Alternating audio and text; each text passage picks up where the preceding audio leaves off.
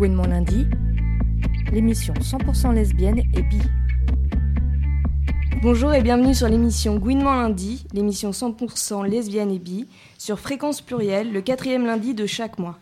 Gouinement lundi est réalisé en partenariat avec IAG, Homo Micro, SOS Homophobie et l'Inter-LGBT. Elle est animée par Léa Logiter et Lila Bose. Bonjour Lila. Bonjour. Alors cette semaine, on se penche sur la question des transidentités, notamment les revendications des associations trans, leur visibilité dans les médias et la culture, et le lien entre les luttes trans et les luttes féministes. Alors pour en débattre avec nous autour de la table, deux membres de l'association Accept ST, Giovanna Ricon, sa directrice, bonsoir et bienvenue. Bonsoir. Et Théo Timéo Lebzir, qui euh, va bientôt nous rejoindre. Alors, et au téléphone, nous avons contacté Karine Espinera, sociologue engagée, auteure notamment de Médiaculture, la transidentité en télévision, paru en 2015, et qui mène actuellement des recherches sur les transféminismes. Bonsoir. Bonsoir. Mais avant de, commencer à débattre, euh, on vous présente une nouvelle chronique euh, mensuelle. Donc c'est l'édito d'Amandine Miguel. Et oui, Gouinement lundi est enfin de retour, après des longs mois d'attente. Mais comme nous, on se base sur le temps lesbien, je ne vous cache pas que Léa a eu le temps de faire deux PMA, d'enterrer la PMA, d'enterrer le courage politique du gouvernement, le Parti socialiste aussi, et de se mettre au végétarisme. Bref, je m'égare. Parlons euh, du nouveau, du frais, du saut automne 2016. Alors, qu'est-ce qui s'est passé dans la, dans la sphère lesbienne biféministe depuis la rentrée? Eh bien, après avoir marché lors de la journée internationale de la bisexualité le 24 septembre pour la visibilité de la bisexualité et contre la biphobie, nous avons dû soulever contre, nous soulever contre la vieille rance patriarcale et je pèse mes mots. Nous avons donc soutenu, oui, nos camarades polonaises pour défendre le droit à l'avortement en Pologne. Nous étions le 2 octobre à Paris devant l'ambassade de Pologne en France pour dénoncer un projet de loi révoltant prévoyant l'interdiction totale de l'IVG en Pologne. La mobilisation féministe a payé, car après le lundi noir, nom donné à la manifestation des Polonaises en Pologne cette fois, le gouvernement a reculé. Curieuse victoire sur un retour euh, à la législation antérieure restrictive à l'IVG en Pologne. Les droits des femmes, on le voit donc, hein, demeurent toujours aussi fragiles et sans cesse remise en cause. Les rances patriarcaux, donc un nom bien trouvé. Est-ce que tu as d'autres exemples euh, en ce début d'année? Eh bien, oui, oui, ce début d'année n'a pas manqué hein, de rances euh, patriarcaux, puisque le ministre Jean-Michel Bellet, dont les violences sexistes ont été courageusement dénoncées le 11 octobre à l'Assemblée nationale par la députée Attar, eh bien oui, Méfiez-vous, messieurs, les femmes osent prendre la parole pour dénoncer vos violences sexistes, et quand elles prennent enfin le micro, on le leur coupe. Car oui, pendant une bonne partie de son intervention, le micro a été coupé. Mais comme le micro de Gouinement lundi, lui, est au contraire allumé et bien vénère pour dénoncer les violences sexistes, eh bien, nous allons euh, rapporter, ici même, hein, les propos d'Isabelle Attard à M. Bellet et à l'ensemble des députés. Je dis euh, qui ont eux, oui, à dessein, je mets le masculin, euh, vu la faible parité à l'Assemblée nationale, qui donc, eux, ont préféré faire la politique de l'autruche. Je cite donc la députée Attard. Comment osez-vous présenter, vous présenter à l'Assemblée, monsieur le ministre, le président de la République a dit vouloir un gouvernement exemplaire et que la lutte contre les violences faites aux femmes est une exigence. Et pourtant, le 11 février 2002, monsieur le ministre, vous étiez encore sénateur du Tarn et Garonne quand votre collaboratrice parlementaire a porté plainte contre vous à la gendarmerie de Toulouse. Voici ce qu'elle a déclaré. Elle était à votre domicile quand vous l'avez frappée au visage à plusieurs reprises, monsieur le ministre, vous avez enfermé votre collaboratrice chez vous et vous l'avez contrainte, sous la menace de nouveaux coups, à rédiger sous votre dictée une lettre de démission, monsieur le ministre. Vous avez chassé votre collaboratrice de chez vous en pleine nuit, entièrement dévêtue et pieds nus, monsieur le ministre. Et d'un homme politique agresseur à l'autre, hein, il n'y a qu'un pas, puisque la députée écolo, Isabelle Attard, fait partie des plaignantes dans l'affaire Bopin. Denise Bopin, donc le député Europe Écologie Les Verts, harceleur et agresseur sexuel à l'encontre des femmes. Oui. Rappelle-nous. Denis Baupin, on se rappelle, hein, donc cet agresseur avait été défendu par l'avocat Emmanuel Pierrat, celui-là même qui a porté plainte il y a une dizaine de jours pour diffamation contre la journaliste Alice Coffin, qui a dénoncé dans un texte son invitation à la conférence des Pride à Montpellier. Je cite donc le titre du texte Convier Emmanuel Pierrat à un congrès LGBTI. Camarade gay, entends-tu la colère des femmes? Eh bien, nous sommes là euh, chers camarades, dans un véritable continuum sexiste, puisque Alice Coffin y dénonçait un fléau bien connu par nos camarades féministes et sans cesse dénié par nos camarades gays, le sexisme et les rapports de pouvoir au sein de la communauté LGBT.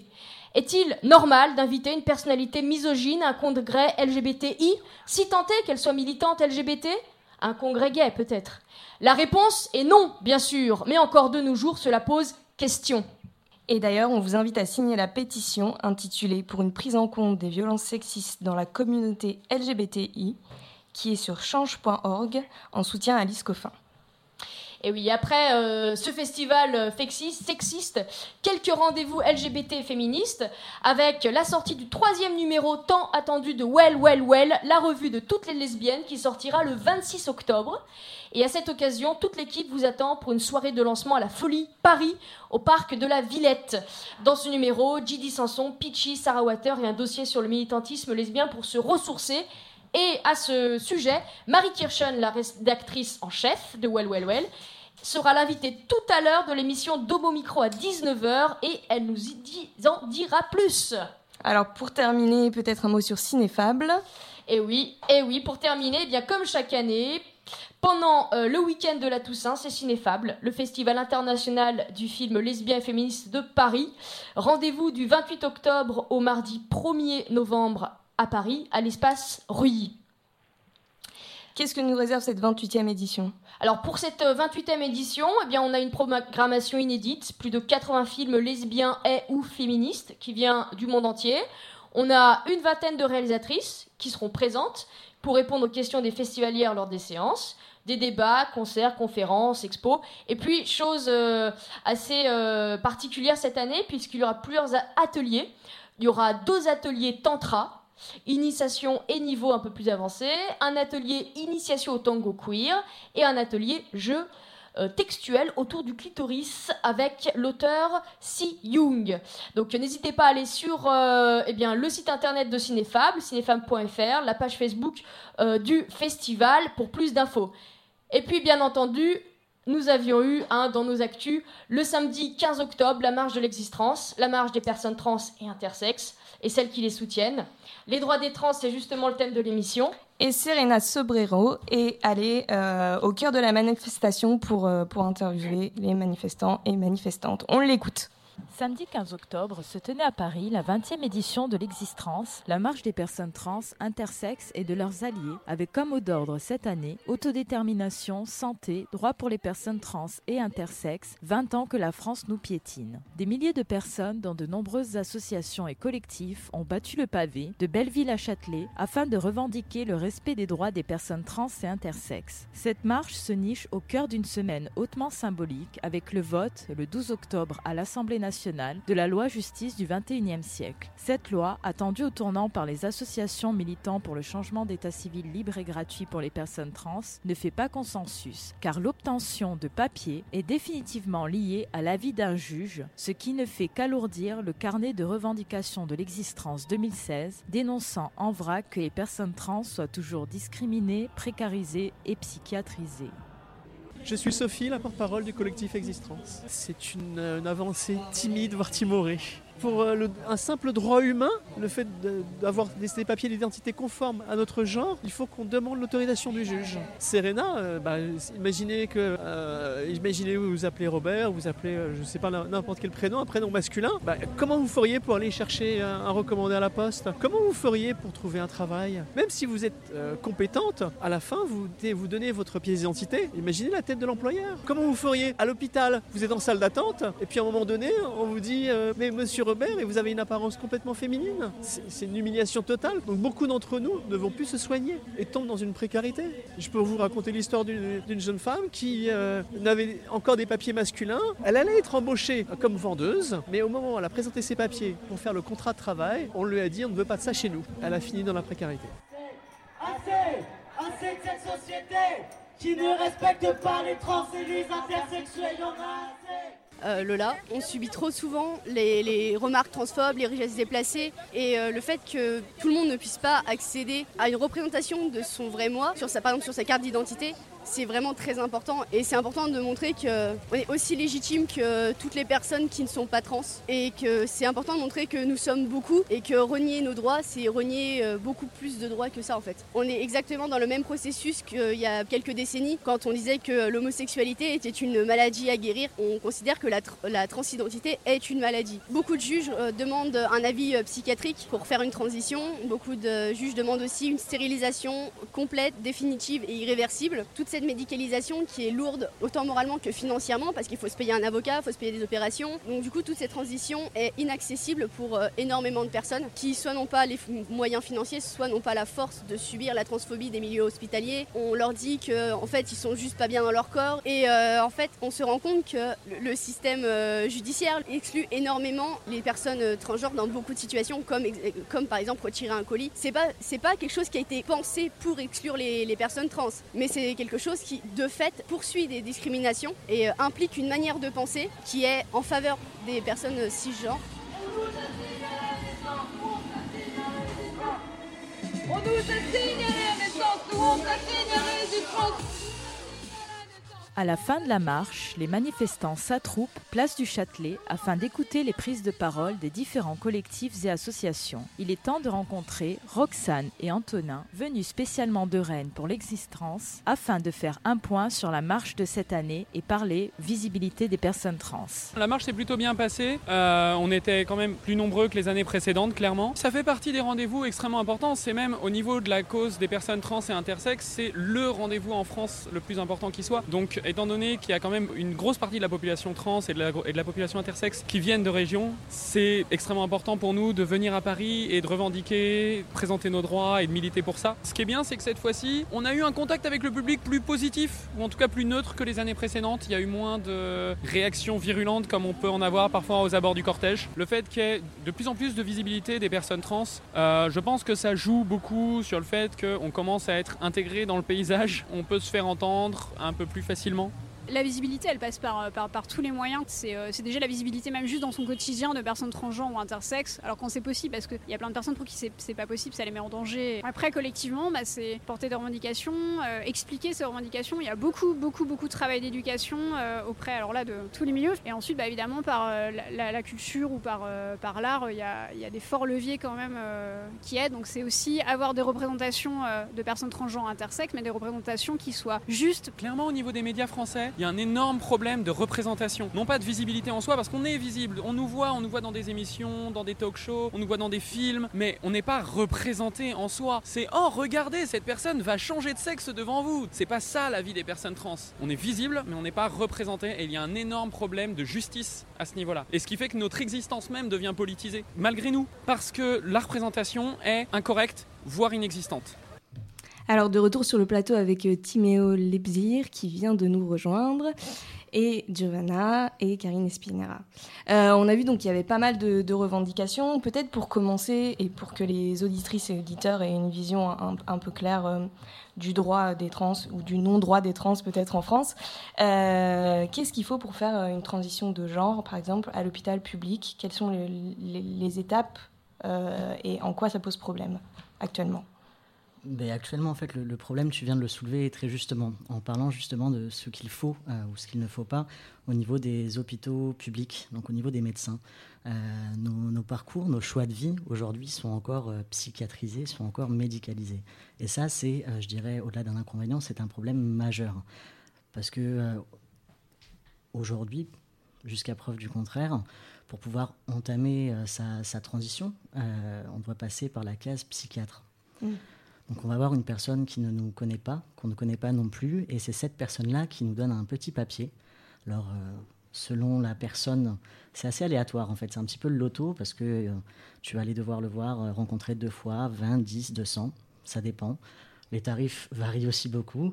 Et c'est cette personne qui te donne une petite attestation, donc un petit papier qui prend pas plus de 30 secondes à écrire, qui te dit que non, en fait, tu n'es pas, t'es pas spécialement folle, tu n'es pas spécialement fou. Oui, oui, tu, tu, tu es en fait euh, atteint du syndrome de Benjamin. Et donc, tu as le sésame pour aller voir l'endocrinologue, le médecin des hormones, pour pouvoir, si tu le souhaites bien sûr, commencer une hormonothérapie. À partir de quel moment on peut juger, on peut m'imposer euh, d'aller devoir voir une autre personne et que cette autre personne, elle sait mieux que moi qui je suis, ce qu'il me faut et ce dont j'ai besoin? Finalement, il faut prouver euh, son identité de genre d'une certaine façon. Il faut pouvoir euh, prouver effectivement. Alors ça mène à des situations euh, complètement risibles, ubuesques, où bah, parfois tu dois en dire à la personne qui est en face de toi ce qu'elle veut entendre. Donc en tant qu'homme trans, bah oui, que j'ai toujours aimé les camions et je jouais pas du tout à la poupée. Mais qu'est-ce que ça change sur ma vie actuelle que je jouais à la poupée Barbie, à Ken ou au camion ou à ce que tu voudras bien d'ailleurs? On est dans des représentations complètement binaires, complètement viciées de ce qu'est le genre aujourd'hui et de la manière de se vivre. Oui. Et à accepter donc qu'est-ce que vous souhaiteriez euh, au niveau des, équipes médicales euh? Bah, Peut-être déjà commencer par dire qu'elles soient... Alors, on ne va pas utiliser le terme formé parce que ça va peut-être paraître prétentieux, mhm. mais au moins largement sensibilisé, parce qu'aujourd'hui, il y a encore de la transphobie euh, dans les hôpitaux, et euh, c'est un problème parce qu'au-delà de la violence que ça peut engendrer lors de consultations, de rendez-vous, de la violence verbale, et pourquoi pas de la violence physique, euh, moi, le résultat, la conséquence que j'en tire, c'est qu'aujourd'hui, ça éloigne les personnes trans de l'accès aux soins. Mhm. Et ça, c'est pas normal au niveau euh, du changement d'état civil. Donc là, on a entendu euh, dans, dans, le reportage qu'il y avait une loi qui a été donc votée, le, adoptée le 12 octobre, qui est la loi justice du 21e siècle, et à l'intérieur de laquelle il y a un amendement euh, censé donc faciliter euh, le changement d'état civil pour les personnes trans. Alors peut-être euh, pour résumer quelle était la situation avant et quelle, quelle sera la situation maintenant, et pourquoi est-ce que cet amendement vous apparaît insuffisant? La, avant, la, situation pardon, avant était catastrophique, donc on passait devant un juge, devant un tribunal, donc c'était coûteux. Parce mhm. qu'aujourd'hui, je pense que euh, les personnes trans en France sont une des populations les plus précaires. Sortir 2000 euros pour un avocat, tout le monde ne le peut pas.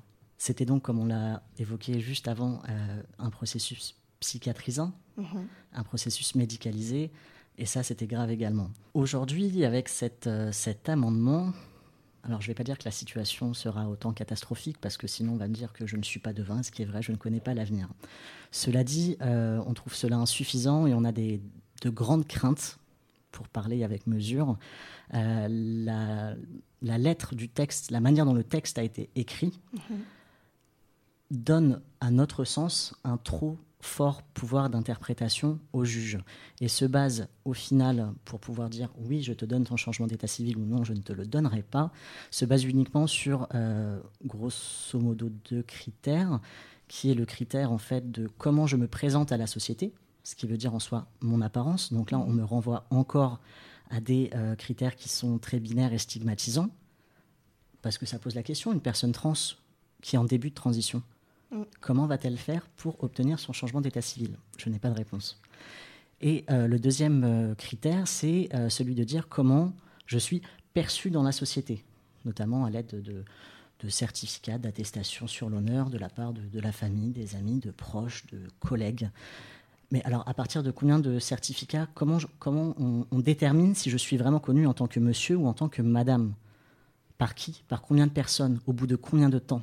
Ça, c'est des réponses que l'on n'a pas aujourd'hui. Et c'est pour ça que, à notre sens, encore une fois, ce, projet de loi et donc euh, ce texte en fait qui a été voté est largement suffisant parce que on n'en a pas parlé, mais il exclut aussi les personnes mineures non émancipées. Donc ça veut dire quoi Qu'on laisse des jeunes dans la détresse pendant X mois, X années? Ce texte de loi, il aborde à aucun moment les personnes migrantes, qui sont en France, qui ont obtenu un, statut euh, de, de réfugiés, d'asile. Leur état civil, il est bloqué. On en fait quoi? Elles ne retourneront plus, par définition, dans leur pays, leur nouveau pays, auquel cas c'est la France. Et pourtant, c'est un point d'interrogation sur toutes ces villas également. Et donc à, à euh, qu'est-ce qui vous semblerait donc euh, le plus satisfaisant pour, pour le respect des personnes trans? Est-ce que ce serait une loi finalement comme en Argentine ou à Malte, un- une sorte de droit à l'identité de genre, ou ce serait autodéclaratif? C'est exactement ça, en fait. C'est les revendications qui sont également portées par euh, le collectif Existrans depuis euh, plus de 20 ans maintenant. Ce serait une loi euh, bien plus respectueuse, bien plus inclusive, euh, basée sur l'autodétermination uniquement de la personne. Un changement d'état civil qu'on sortirait des tribunaux, donc qui serait déclaratif uniquement en mairie, devant un officier d'état civil, qui serait euh, gratuit, entièrement démédicalisé. Oui, ce texte de loi met fin à la stérilisation, apparemment. Donc nous attendons avec impatience euh, le petit euh, décret qui va nous préciser tout cela. C'est bien, mais c'est pas suffisant. On demande bien plus. Et pour les personnes migrantes, qu'est-ce qui pourrait, euh, qu'est-ce que vous, quelles sont vos revendications justement? Juste pour compléter, parce que c'est vrai que quand on parle de changement d'état civil et d'une loi qui vient d'être adoptée, il faut réfléchir à ce qui a été déjà acquis auparavant en matière de droits fondamentaux ici en France pour les personnes trans. Il y a un pas qui a paru assez important il y a 6 ans, 5 ans, 6 ans, ça a été la dépsychiatrisation euh, des personnes trans. Un argument qu'aujourd'hui on reconnaît comme quelque chose qui est complètement euh, euh, pas forcément vrai, parce que dans la réalité, c'est seulement dans, dans, le, dans le code euh, de la loi de la sécurité sociale où ça a été, soi-disant, déclassifié des maladies euh, mentales.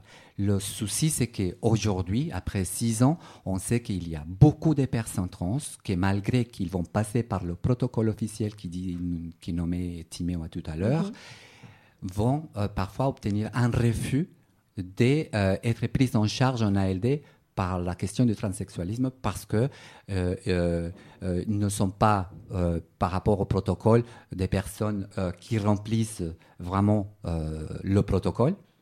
Et puis, les personnes qui vont pas passer par le protocole officiel, mais qui vont entamer une transition alternative, si on peut l'appeler comme ça, avec des médecins généralistes trans-friendly, etc., pareil, vont se, vont se voir confrontés à un refus de prise en charge en ALD. Ce que veut dire... ALD, juste pour euh, les, les auditeurs. Affection à longue durée. D'accord. Donc ça, c'est pour qui ce serait la pris prise en charge, la serait la prise en charge à 100% de tous les frais Mhm. pour euh, la transition à niveau de hormonothérapie, euh, chirurgie et autres. Donc, qu'est-ce que ça se passe? Que ces personnes vont se retrouver face à à une avancée, pseudo-avancée qui a été mise en place il y a six ans, mais qui dans la réalité, il est complètement euh, obsolète parce qu'il n'est pas appliqué. On se retrouve aujourd'hui avec une avancée qui va dans le même sens en fait. Mm. C'est-à-dire, bah, il reste un- un- une loi, un décret des lois qui va bientôt euh, être rédigé et qui va être envoyé même à la sécurité sociale pour qu'ils prennent à nouveau des mesures adaptées à ce, change- ce pseudo-changement. Mais dans la réalité, Est-ce que ce sera appliqué? ce sera appliqué. Et voilà, ça, ça revient aux questions que Timéo disait. Et là, ce qu'il faut euh, re-questionner, c'est quel est le droit à la santé euh, pour les personnes transgenres et quelle liberté de choisir euh, son médecin, de se faire suivre euh, en toute liberté. Et euh, vraiment, euh, on est face à un sujet où les uniques personnes en France et même dans d'autres pays qui sont obligées à passer par un protocole tel et subventionné par l'État, c'est ça en fait, les Mhm. personnes trans. Donc c'est extrêmement violent que dans l'accès et dans le code euh, de la loi euh, pour respecter le droit à la santé pour, les personnes, les personnes trans soient les uniques à être conditionnées par ces questions-là. Et juste parce que la question trans, c'est aussi une question des classes sociales. Donc, euh, on voit que euh, celles qui sont touchées par l'intersectionnalité entre euh, migration, euh, travail du sexe, VIH, question des couleurs des peaux, religion, appartenance sociale, etc., sont les plus touchées. Ils cumulent aussi de ces stigmates hein, et des discriminations qui ne vont pas faciliter aucune intégration. Alors, si on parle des personnes trans migrantes, la question euh, qu'on doit se poser, à quoi elles sont droits en France Est-ce qu'on peut les régulariser?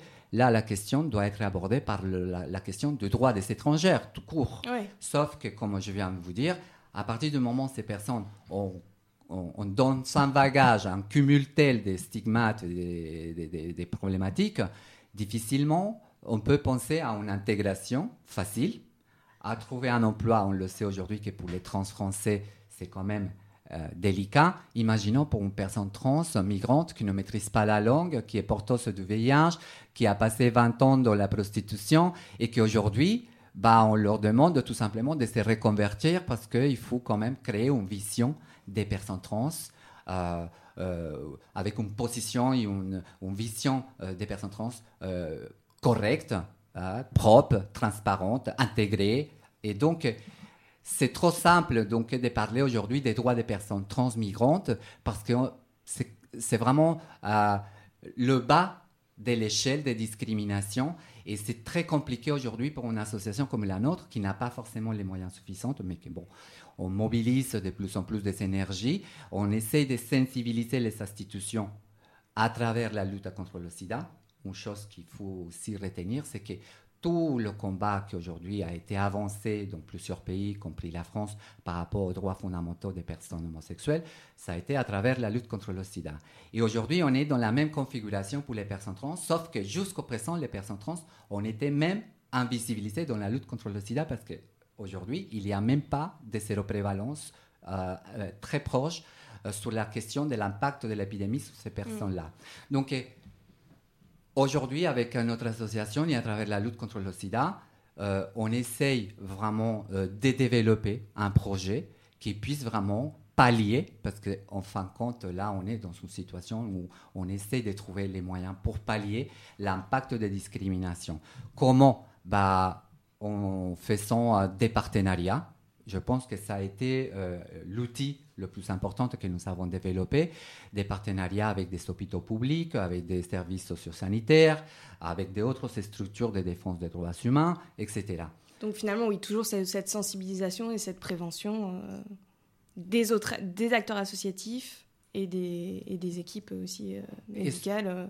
Et, et, et, ça, je pense que c'est fondamental quand on veut faire avancer, au, au moins pallier. Mmh il y a la loi, il y a le travail finalement euh, aussi euh, que, mène l'association. Peut-être pour parler euh, un petit peu aussi du...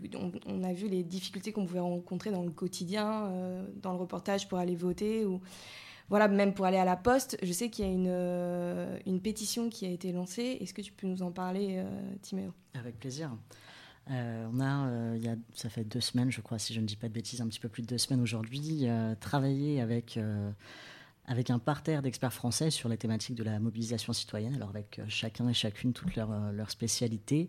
Et euh, on en est arrivé à la conclusion, après trois, jours, trois jours de travail intense et de réflexion, qu'on ne pouvait pas se contenter d'un seul front. Giovanna, tu le disais, bien sûr, on, fait un gros travail de sensibilisation, de plaidoyer auprès de d'autres structures euh, communautaires, auprès des institutions publiques, etc. Euh, mais en fait, on ne peut pas se contenter de ça. Il faut un petit peu lutter sur tous les fronts. Alors c'est pas pas toujours toujours franchement évident, euh, mais il faut voilà qu'on aille aussi parler à, à, Monsieur et Madame tout le monde pour essayer de faire changer en fait la société de l'intérieur. Et la Poste, en fait, ça répond à cette idée-là. L'idée de dire que en fait le problème, la question, c'est pas d'être trans ou pas. La question, c'est qu'aujourd'hui en France, il y a des milliers de personnes qui font face dans leur quotidien à des difficultés inédites. Aller chercher un colis à la poste, ça en fait partie. Quand on a une pièce d'identité qui indique F et qu'on se présente avec une jolie barbe comme la mienne, ça complique beaucoup les choses. Donc on s'est dit qu'on allait, euh, allait un petit peu frapper euh, à la porte de la poste.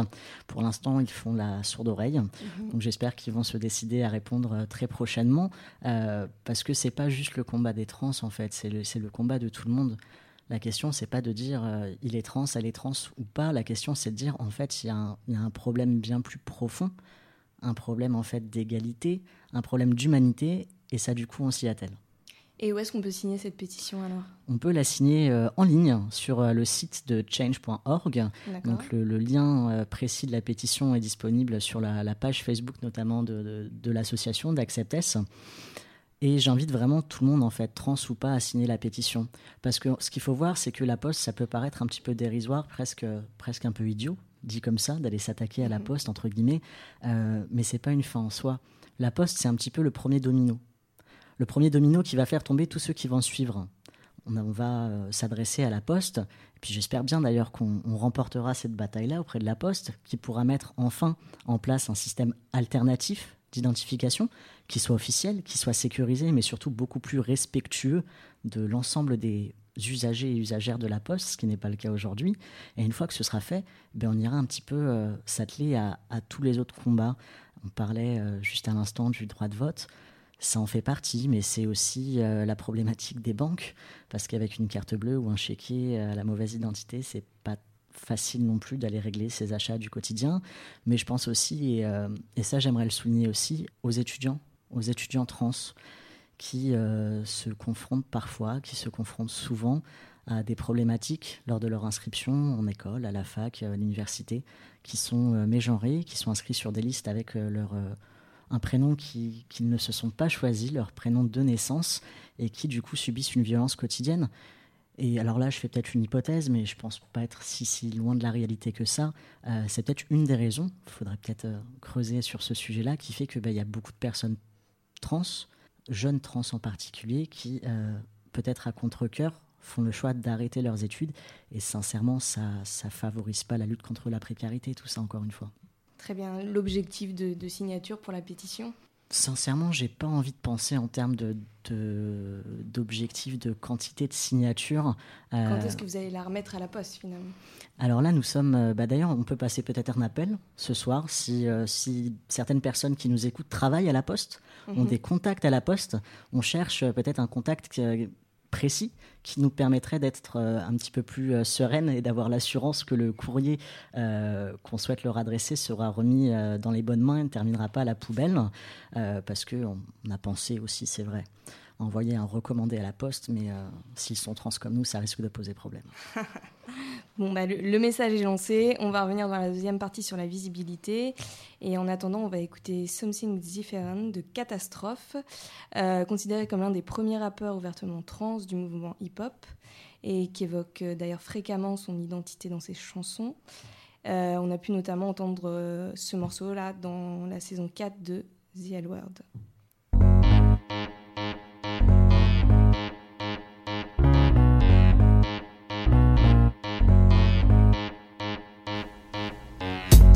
Self-respecting, hectic head trip, infecting sections left the bed quick. My lips spit shit nobody wants to hear. My dear, up here we clear a mere tear here for a bucket of rain. So fuck all this pain. I'm stuck on insane. I'm standing right next to you, a transsexual, intellectual, perplex if you. Have sex with you? No thanks, I already got a girl. Not out to fuck the world, cause you think I'm a perv. Deserve, deserve a nerve. Not impervious to hurt. I'm dirt to the dirt, buried in earth. You're scared of this birth that came with the curse. A man with the purse puss. Course I push back at push first. Attack the lack of thought out plans and white man's popping beer cans. They fear trans with over suntan necks. That's why we still get no respect, yeah.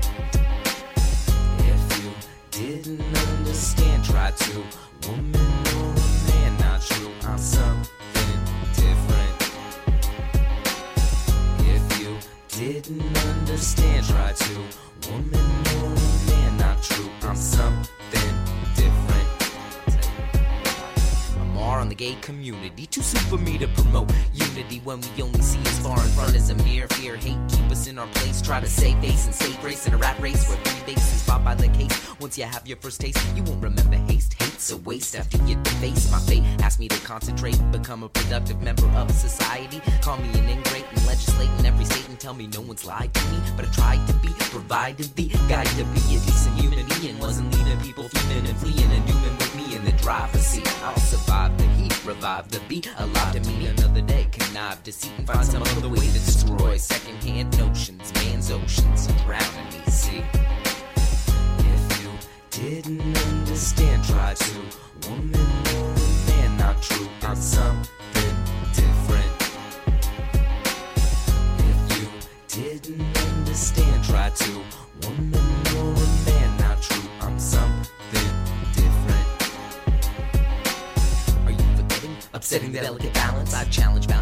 Without silence and start getting my friends to forget why fence past tense progressiveness. This obsessiveness makes dense tense, hence the aggravated. I'm not mad, just hated. Berated for what they did. Disassociated, just supposed to play dead. Simon said, but I don't wanna play this game anymore. It's not even fun, it's lame and no one's even keeping score. I'm even Steven, just wanna be sleeping more with all the sheep in a row. I'll be creeping in your back door, pack more facts, score cracked and broken, smacked and smoking, barely coping, hoping, Hear these broken screams. I'm the token joke in this world. Part girl, part boy, stop, world, star joy. More than a toy, I'm real. How you think it would feel? Cold steel can't heal.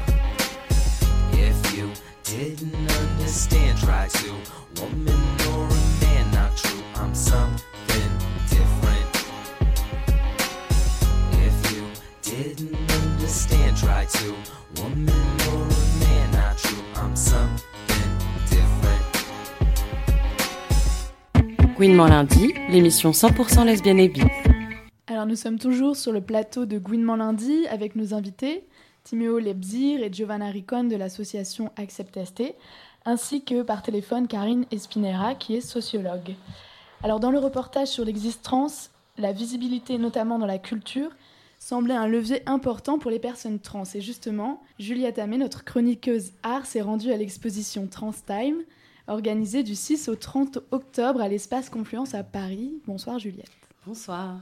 Admirer la poésie des photographies éthérées et douces de Dorothée Smith, s'interroger, soupirer et parfois sourire devant l'installation Ok Lucide de Yana Book qui présente les réactions d'hommes rencontrés sur un chat lorsqu'elle les informe qu'elle est une femme transsexuelle, ou rire devant la vidéo de Chris Gray qui s'ingénie à trouver le meilleur objet à glisser dans son caleçon pour créer l'illusion d'un paquet, et cela va du casse-noisette à la maquette de bateau. Voici un petit aperçu de ce que j'ai pu voir lors d'une visite guidée de Transtime organisée par Polychrome en présence des trois commissaires de l'exposition.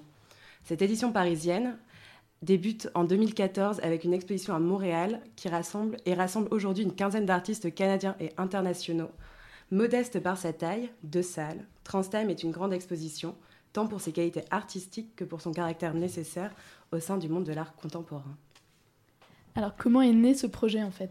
Le projet Transtime naît en 2013 du constat d'une urgence, créer un espace de visibilité. Yana Bouk, l'une des commissaires et également l'une des artistes de l'exposition donc, parle même de créer un espace, un espace d'imaginaire pour la culture trans.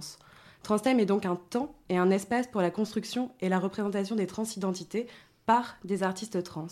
Elle en révèle la richesse et les complexités. Plus fondamentalement, elle leur permet d'exister au sein d'un paysage institutionnel culturel qui favorise une surreprésentation d'une culture dominante largement cisgenre et hétéronormée. Il ne s'agit pas de présenter un art des trans, ce que je prononce entre guillemets, mais d'en montrer la qualité artistique et la pluralité au même rang que d'autres expressions artistiques dominantes. Transtime présente ainsi une multiplicité de subjectivités artistiques, tantôt engagées et militantes, sur les problématiques propres aux transidentités, tantôt sensibles et ancrées dans une actualité commune à tous, tantôt les deux à la fois. Et du coup, si on n'est pas à Paris, comment on fait pour euh, voir cette expo? Eh Bien, si l'on n'est pas à Paris, tout va bien, car il est possible de consulter le site web du projet, transtime.ca, qui est en fait également pensé pour être un autre espace de visibilité et également être un réseau pour les artistes du projet. Par ailleurs, de multiples vidéos présentées dans l'exposition sont visibles en ligne, comme celle de l'artiste La Rose, intitulée Not a Puzzle, a Magic Trick, dont j'aimerais dire quelques mots. La vidéo nous montre un enchaînement de moments de vie captés sur le vif, à la manière de stories Snapchat. L'artiste a voulu capter des moments de transition ou de construction identitaire, barguer, manifestation, mariage. Puis, au fur et à mesure, le ton de ces fragments de vie se fait plus grave, ombragé par les attentats de Paris et Bruxelles, d'Orlando. On reste ému au sortir de cette plongée un peu hallucinée, de ce tourbillon de parcelles de vie intimes et subjectives, et qui font pourtant irrémédiablement écho à nos propres souvenirs. Alors jusqu'à quand on peut voir cette exposition? On peut aller voir donc cette exposition jusqu'à dimanche, donc à l'espace Confluence à Paris. Et euh, à noter également samedi soir la soirée Dérangeez-vous, soirée de performance de débat et burlesque pour clôturer cette édition de Transtime parisienne. Merci Juliette. Alors est-ce qu'il y a des réactions de la part de nos invités par rapport à, à cette chronique?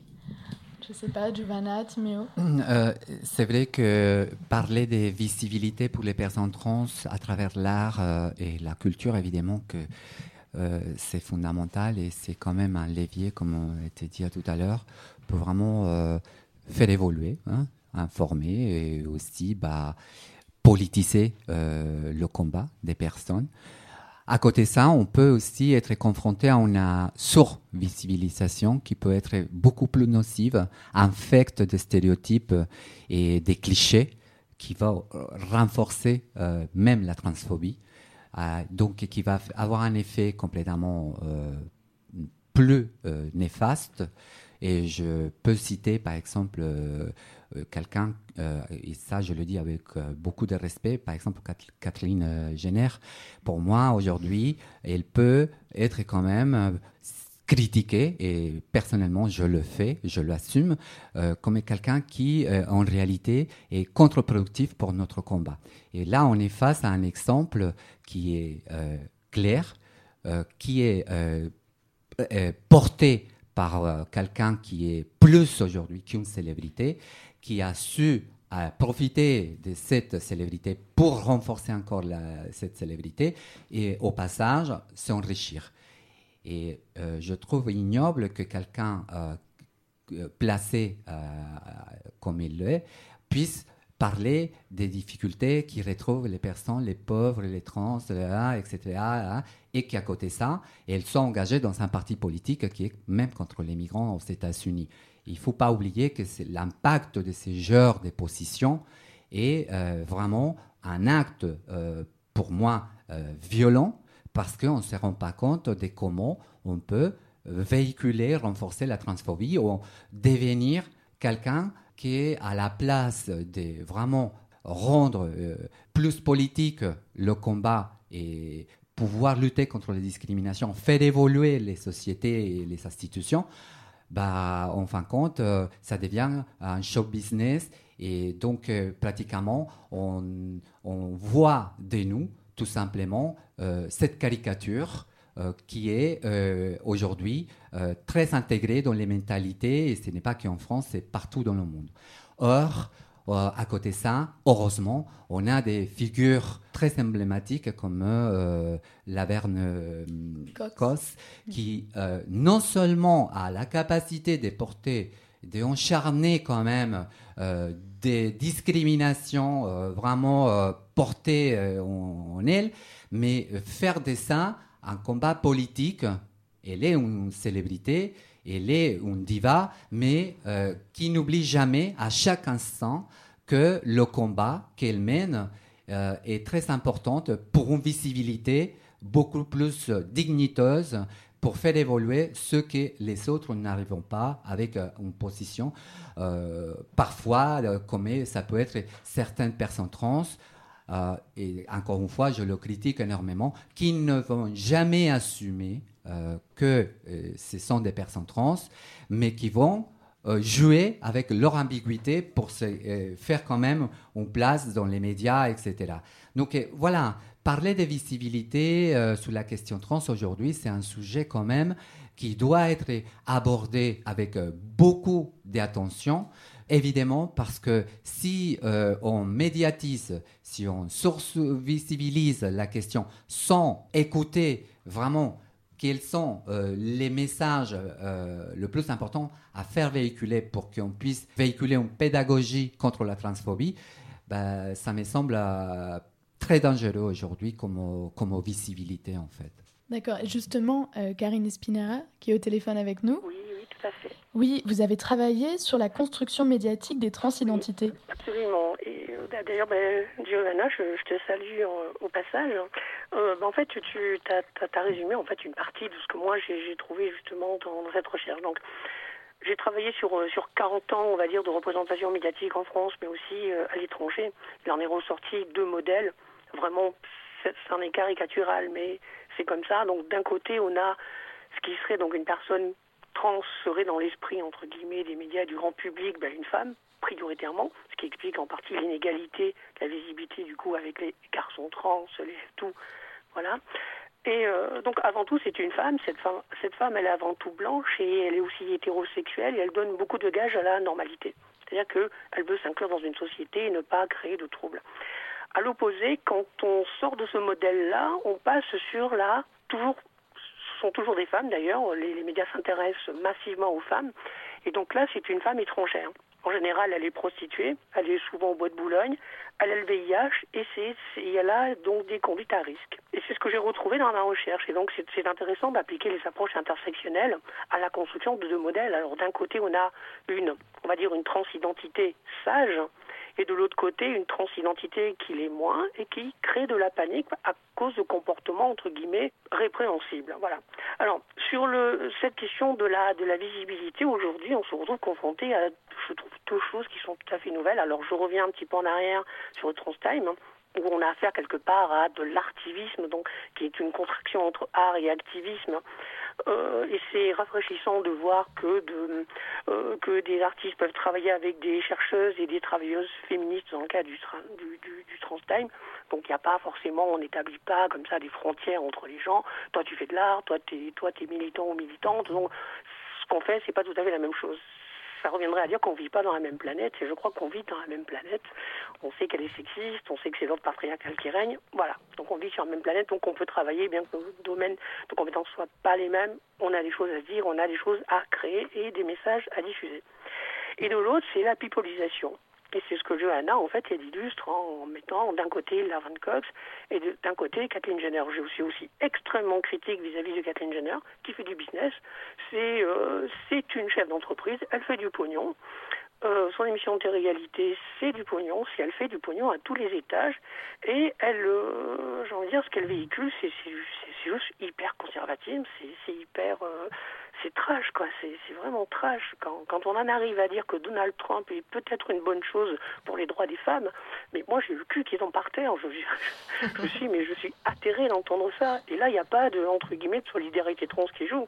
Si elle est bête, elle est bête, point barre. Quand j'ai l'air je m'en moque qu'elle soit trans. Et on peut me traiter de transphobie parce que j'ai dit voilà que je, peux être critique vis-à-vis de Kathleen Jenner, mais c'est catastrophique. Et à l'opposé, comme le disait encore Giovanna, on a Laverne Cox qui elle profite de sa visibilité et de la tribune qu'elle a auprès des médias pour véhiculer des messages, et notamment celles concernant les meurtres de trans de couleur aux États-Unis qui sont euh, qui sont phénoménales. Euh, il n'y a pas photo entre les meurtres de, de personnes trans blanches et, non blanches. Donc c'était un petit peu pour faire un, un, panorama très très très global, mais évidemment on peut encore dire beaucoup de choses et commenter justement sur euh, sur cette pipolisation euh, d'un côté et ce point de vue trans, par exemple, qui s'exprime qui, en tout cas, qui se donne à lire à travers euh, bah, l'art notamment, mais pas que. D'accord, donc qu'est-ce qui, qui, pourrait être satisfaisant comme représentation aujourd'hui?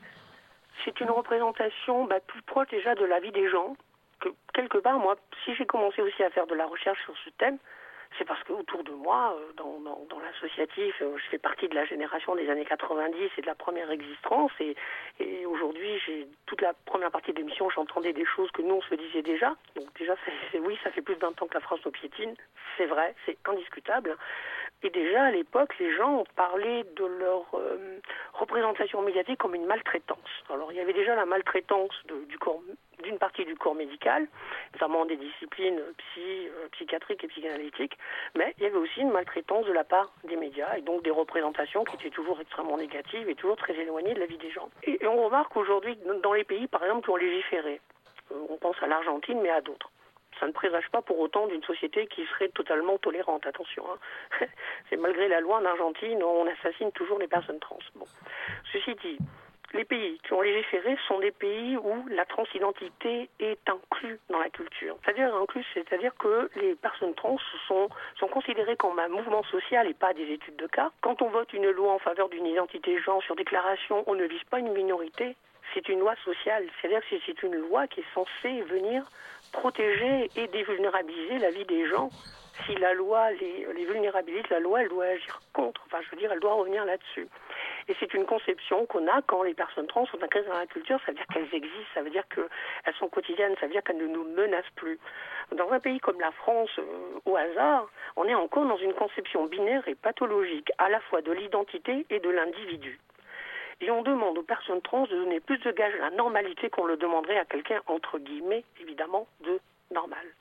Et tant qu'on en sera là, on aura du mal à avoir, entre guillemets, à, quelque part, à représenter pour le dire de cette façon-là, les personnes trans, celles qu'elles sont. Donc il y a un véritable décalage euh, entre les transidentités qu'on montre hein, et celles qui existent dans l'association, celles qui existent dans la vie, et, et, et on peut que le constater. Dès le départ, les, les militants, les militantes ont, ont, déploré ce décalage.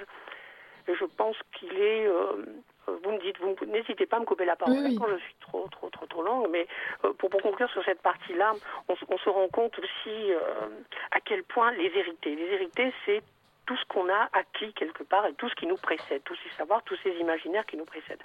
À quel point tout le monde est pris par ces imaginaires, à tel point que, par exemple, des journalistes, alors c'est en train de changer, mais pendant très longtemps, si vous ne teniez pas le discours attendu, c'est-à-dire celui qui était déjà connu par les médias, il ne pouvait pas l'entendre et il présageait que le public n'était pas apte à entendre. Alors, à une époque, le public ne pouvait entendre que le mot transsexuel, parce que transsexuel, tout le monde savait ce que ça voulait dire. Transgenre, non, on ne peut pas.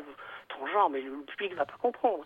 Et puis ensuite, transidentité, non, mais vous imaginez, transidentité, mais non, le public ne va pas comprendre, etc., etc. Et quand on leur dit que bah, il y a des orientations sexuelles aussi euh, qui sont, euh, bah, voilà, que chez les personnes trans, on trouve aussi des lesbiennes, qu'il y a aussi des bi, qu'il y a aussi des, gays, etc c'est la même chose, ça reste inaudible. Mais non, une personne trans, elle ne peut être qu'hétérosexuelle. Et c'est ce genre de modèle qui se perpétue. Et tant qu'à un moment donné, euh, je pense que ça, c'est la, c'est aussi la responsabilité, je pense, des, médias, ne pourront pas se départir de ce modèle, c'est-à-dire qu'ils n'oseront pas non plus bousculer leur public en montant autre chose que une certaine transidentité. Euh, ce qui, l'addition, elle est payée par, le reste de la population trans dans la diversité, c'est pas, pas un groupe euh, homogène, c'est le vrai faux. Et par exemple, si on va voir sur d'autres canaux comme euh, YouTube, oui, par exemple, on a, pour continuer sur la visibilité, on a, j'ai interviewé euh, Maël, qui est youtubeur FTM à l'origine de la chaîne YouTube Transpérience. Et donc, il était à l'existence, donc on peut l'écouter. Je m'appelle Maël, j'ai 22 ans. J'habite en Allemagne, mais j'ai grandi en France, donc euh, je suis venu à l'existence en France. Je suis étudiant en criminologie, en recherche d'un emploi, mais c'est pas facile parce que j'ai pas mes papiers de changer, donc euh, je suis FTM, voilà, j'ai oublié de, le dire. C'est-à-dire que je suis, j'ai été assigné femme à la naissance et j'ai fait une transition homme euh, qui est pour moi terminée, sauf que j'ai pas encore les papiers. J'ai commencé à faire des vidéos sur YouTube euh, à ma première injection de testostérone. C'était le 1er décembre 2012. Pendant 10 mois, chaque mois, j'ai fait des vidéos euh, pour mon évolution de voix, voir ce que je voyais comme changement, etc. Et puis mes parents sont tombés dessus et ils m'ont dit, à ce moment-là, j'étais aussi en recherche d'emploi, et ils m'ont dit ça serait peut-être bien que soit tu les mettes en privé ou que tu les supprimes parce que si des employeurs tapent ton nom et que voilà ils tombent dessus, voilà. Et du coup j'ai supprimé mes vidéos. Je le regrette un peu, enfin complètement, parce que du coup je n'ai plus ces vidéos qui étaient en ligne. Et en fait j'ai fait partie des premiers euh, youtubeurs francophones à avoir fait des vidéos. Euh, c'était ouais, en 2012. Après à la suite il y a eu euh, un gars qui s'appelle Malo, d'autres personnes, Lucas, enfin d'autres personnes qui, à la suite, en, en 2012-2013, qui ont vraiment commencé. Et puis, euh, c'était l'année dernière, il me semble, en début d'année, sur un groupe FTM. Entre FTM, on s'est dit, mais il y a plein d'Américains qui font euh, bah, ce qu'on fait en fait nous sur Transpérience. C'est-à-dire qu'on est des FTM, mais on est tous différents. Et on parle d'un même sujet, mais de notre manière. Et aux États-Unis, c'est hyper courant. Au Canada aussi, il y, en a pas énormément de chaînes, mais il y en a quand même pas mal. Et on s'est dit, bah, on, avait envie de lancer ce système francophone euh, sur YouTube. Et ça m'a vraiment tout de suite plu, j'ai directement réagi. En fait, d'ailleurs, la personne qui a voulu lancer ça, il s'appelle euh, Max. Et on a laissé une annonce sur euh, la page FTM Faire Taire le Mal, dont je suis modérateur aussi. Et on a fait une sorte d'appel. On a eu certaines personnes, enfin pas mal de personnes en fait qui ont répondu à l'appel et il y avait des personnes qui étaient intéressées, mais qui en fin de compte, c'était surtout la visibilité, pas de visage, de se faire reconnaître, qui en fin de compte l'ont pas fait. Et peut-être que si ça avait été en format euh, sans visage, ils l'auraient peut-être fait. Fait. Ils avaient des choses à dire, mais c'était genre, ouais, mais si mes employeurs, si ma famille tombe, enfin, ce genre de choses. Euh, j'y réfléchis aussi un moment, de savoir euh, bah, retrouver ma tête comme ça sur internet. après, si la chaîne va se faire connaître encore plus, que ça arrive sur certains je sais qu'il y a eu, je sais pas si c'est le nouvel observateur ou non, c'est un autre, où il y a eu en fait euh, un passage de transparence dessus. Et du coup, maintenant, il y a des gens cisgenres. Avant, c'était vraiment des personnes transgenres qui avaient vraiment accès parce que dans la barre euh, YouTube, ils tapaient euh, des mots-clés, FTM, testostérone, ce genre de choses. Et euh, maintenant, il y a vraiment des gens même qui m'ajoutent sur euh, Facebook et qui me posent des questions là-dessus. Et je, vois que cette personne, euh, on n'a aucun ami commun. au niveau des pages que la personne aime, il n'y a rien par rapport à la transsexualité, tout ça. Et en fait, cette personne me dit non, mais je suis cisgenre, mais je suis tombé en fait sur YouTube, sur la chaîne, et ça m'intéresse. Et pas par curiosité malsaine, c'est vraiment des gens qui tombent dessus et qui, qui s'y intéressent vraiment dans la limite du raisonnable au niveau de leurs questions, et c'est ça que j'apprécie. Et puis après tout, de toute façon, quand une question me dérange, en général, je renvoie la personne à mes vidéos. Je suis vraiment tous les trans euh, youtubeurs américains, même canadiens. Et c'est vrai que eux, ça fait un peu communauté. Ils se retrouvent à certains événements, euh, au rassemblements, ils se retrouvent entre youtubeurs, etc. Alors que nous, sur la chaîne, euh, je- j'en connais, je dois connaître la moitié. Bon, certains que je connaissais sont partis. Il y a des nouveaux aussi que je connais pas.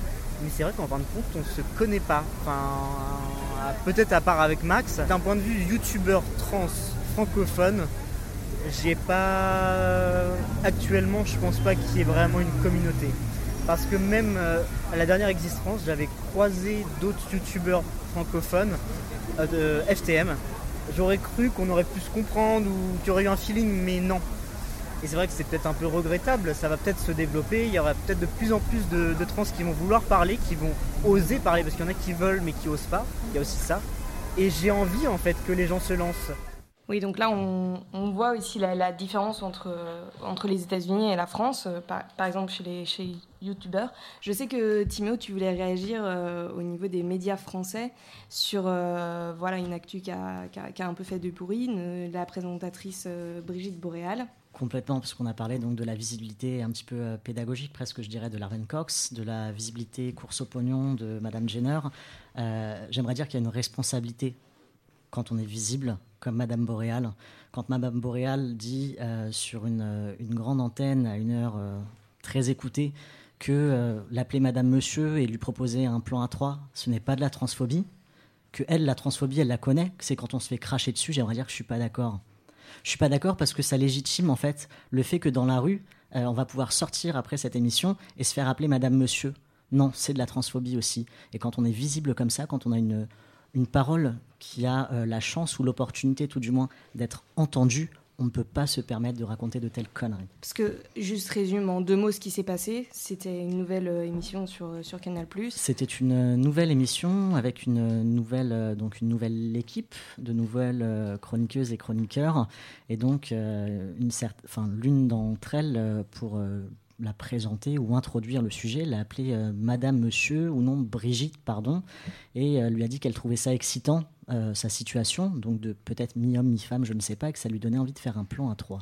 D'accord, je sais que sur, euh, sur cette affaire, il y a aussi l'association des journalistes LGBT qui a saisi donc le CSA pour euh, non-maîtrise de l'antenne. C'est une bonne chose, on les un, soutient. un- un grand chemin à parcourir encore dans les, dans les médias français.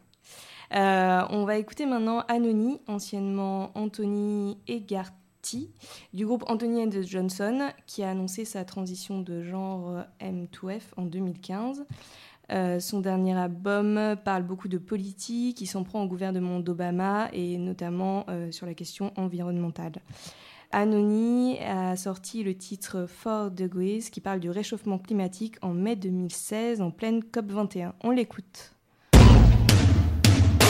It's only four degrees, it's only four degrees. It's only four degrees, it's only four degrees.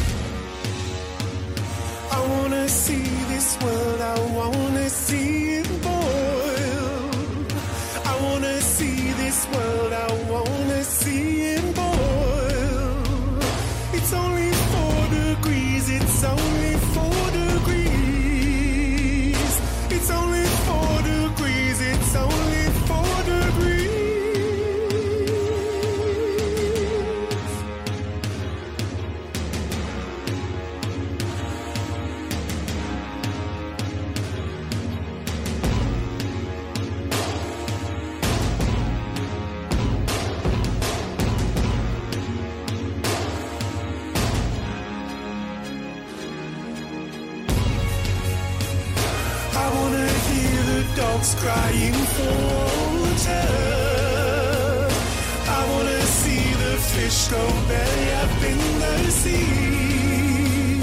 And all those lemurs and all those tiny creatures.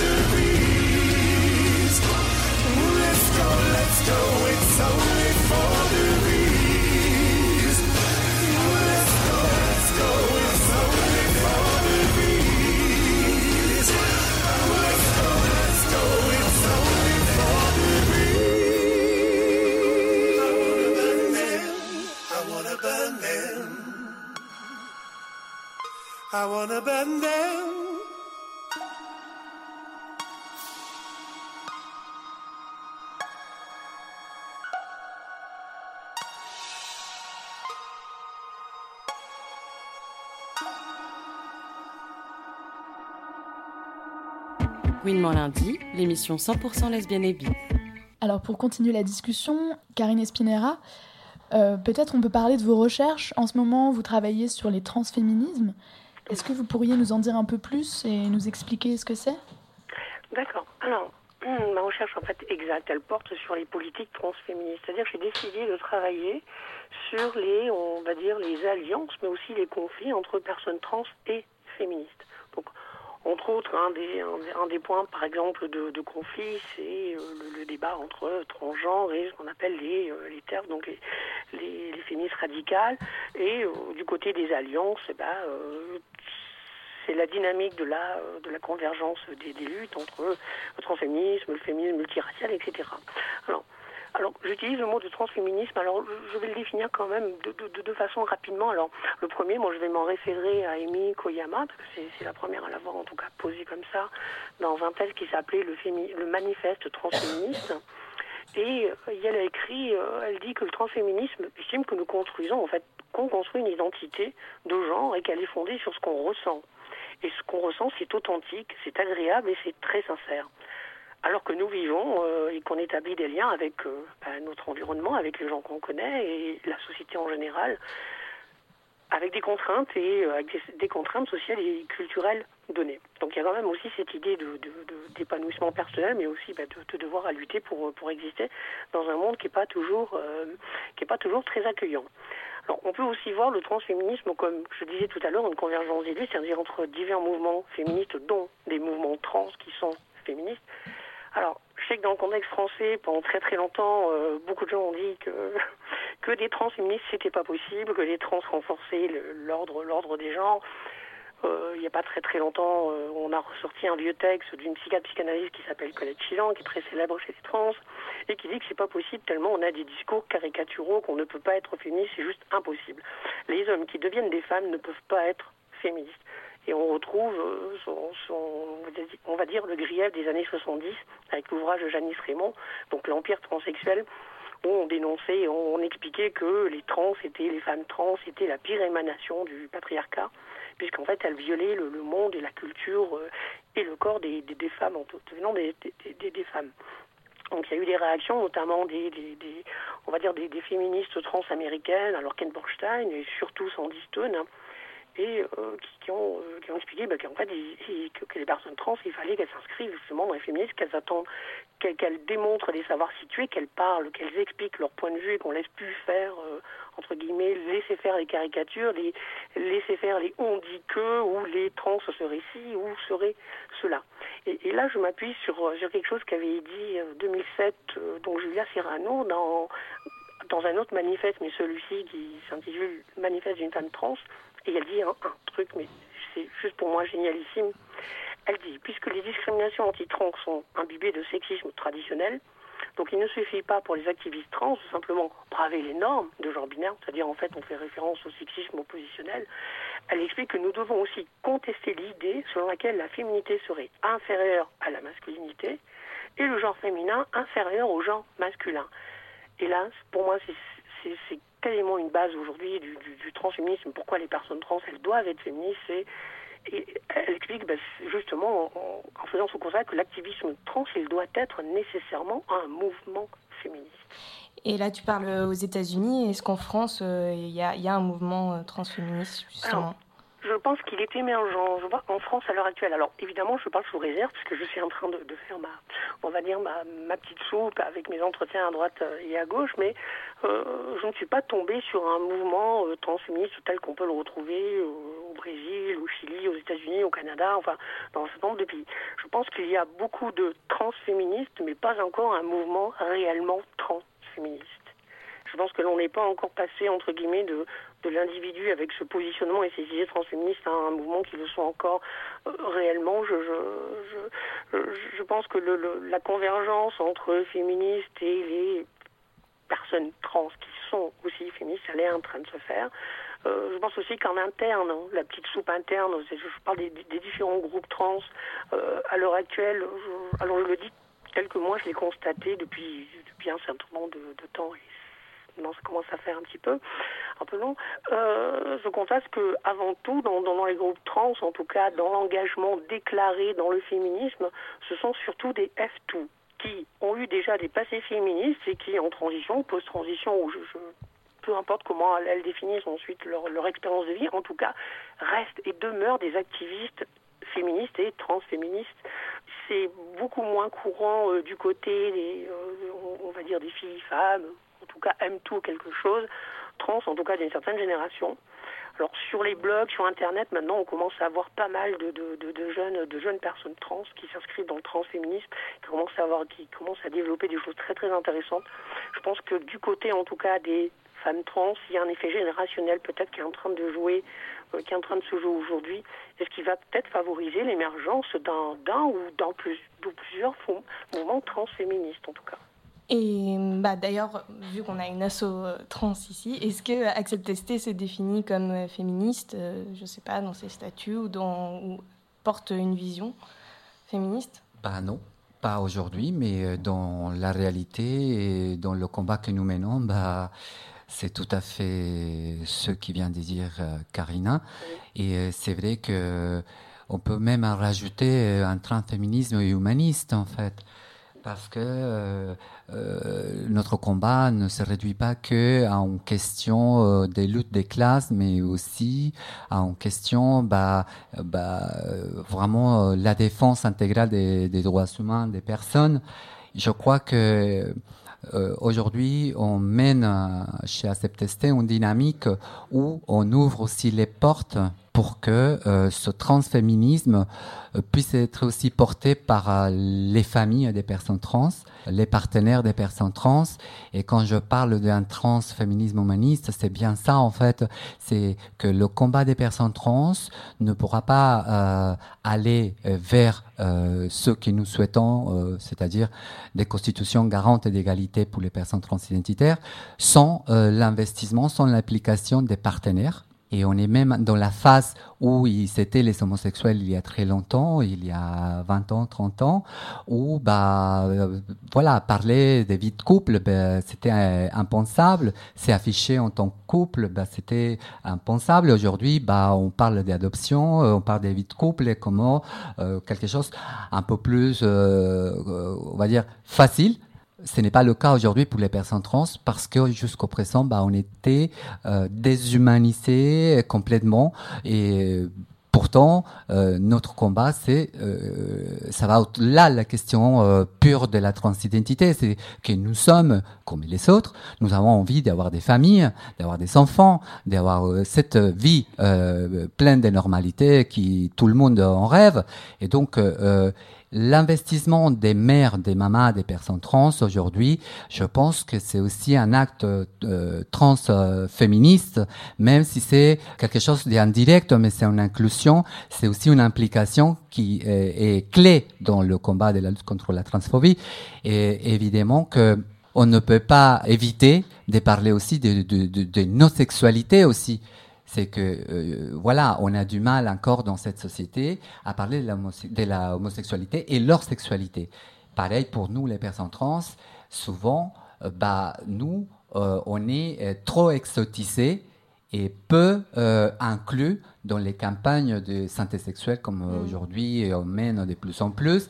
Et donc euh, voilà, il y a encore des arguments pour parler de, de vraiment un transféminisme, mais euh, vraiment euh, dans son sens de l'humanisme en fait. Et je pense qu'Acceptester est bien dans cette dynamique.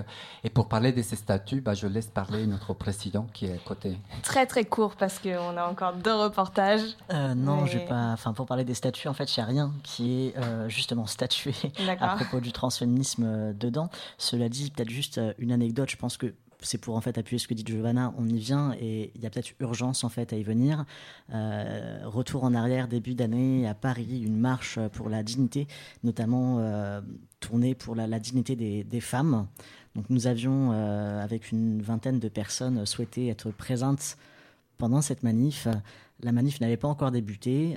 Nous nous plaçons dans le cortège comme c'était prévu. Et là, un homme blanc, certainement cis, j'en sais rien, peu importe, vient nous dire Mais excusez-nous, euh, pour, resituer, j'étais, je crois, le, seul homme entouré d'une, quinzaine de femmes, de femmes trans.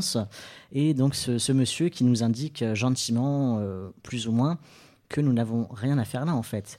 Qu'il s'agit euh, d'une manifestation pour le, le respect des droits et pour la dignité des femmes.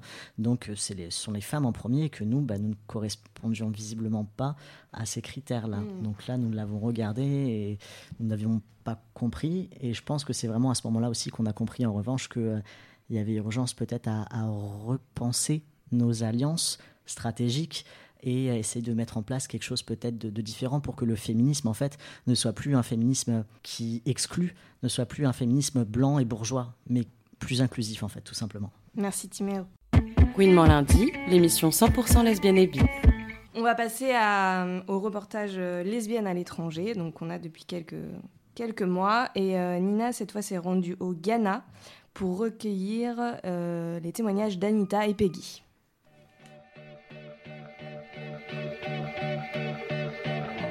Être lesbienne à l'étranger. Destination Accra et Kumasi au Ghana. Yeah, my name is Anita Enyonam Kweku. I live in Ghana, Accra. Je m'appelle Anita, je vis à Accra au Ghana. Au départ, c'est pas facile d'être lesbienne au Ghana, mais maintenant la société s'habitue à notre présence. La pression qu'on subissait avant s'est réduite. J'ai découvert en grandissant que j'étais plus attirée par les femmes. Puis à un certain moment, j'ai commencé à pratiquer et j'ai réalisé.